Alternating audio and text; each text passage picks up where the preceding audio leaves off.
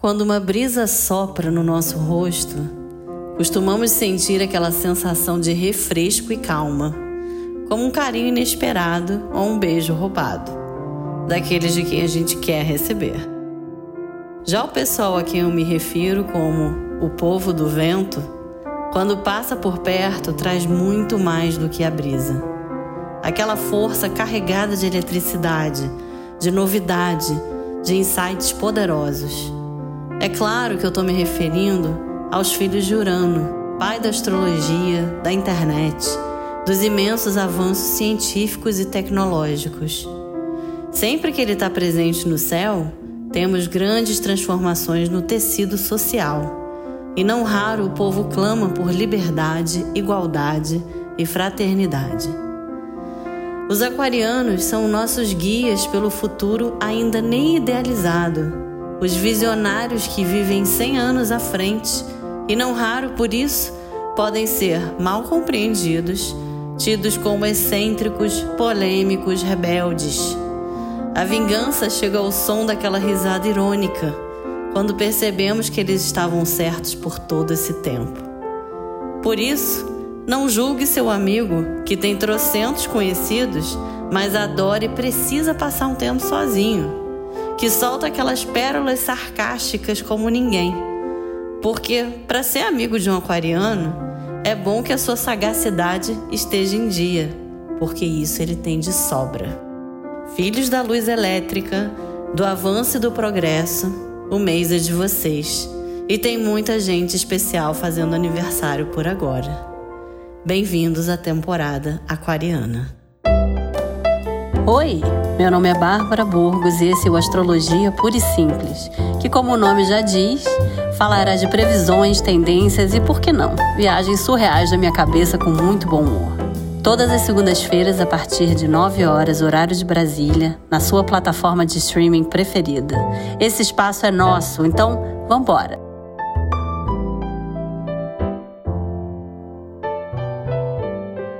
A lua entrou em sua fase cheia ontem, segunda-feira, no signo de Câncer. Essa lua irradia conexão emocional, proteção e a busca pela energia feminina que habita em cada um de nós. A água de que precisamos para deixar nossos sentimentos mais profundos virem à tona. E o mapa da lua cheia traz consigo justamente isso: uma oposição a Plutão, planeta de extremos com o Sol também conjunto a ele, Plutão. É o famoso Let It Go. E o que tiver que vir à superfície para transbordar, que seja feito de forma consciente, para que os sentimentos mais escondidos possam ser acolhidos não somente por você, mas por quem estiver no seu entorno. Já que quando o câncer abre aquela casca, não tem quem ou por que segurar as emoções. É importante observarmos que estamos em fase de Mercúrio retrógrado, vamos lembrar disso. Então, como sempre, as nossas atitudes precisam ser coerentes.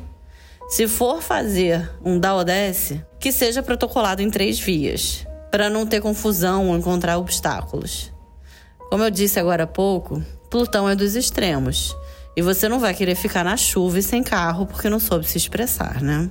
Atenção especial a isso hoje, terça, uma vez que a Lua já está no por vezes dramático Leão e faz aspectos tensos àquele Mercúrio retrógrado e a Urano, podendo gerar um clima elétrico e turbulento.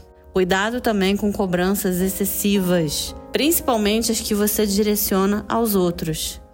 O clima de Urano no ar, como eu falei, pode gerar muita tensão, que por vezes é desnecessária. Quarta, o Sol finalmente ingressa em Aquário à noite e experimenta cobrar algo de alguém em um céu que só quer liberdade. Se a sua intenção for fechar processos, então vai fundo, navegador. Do contrário, seja o sopro de ar fresco que um céu aquariano tem.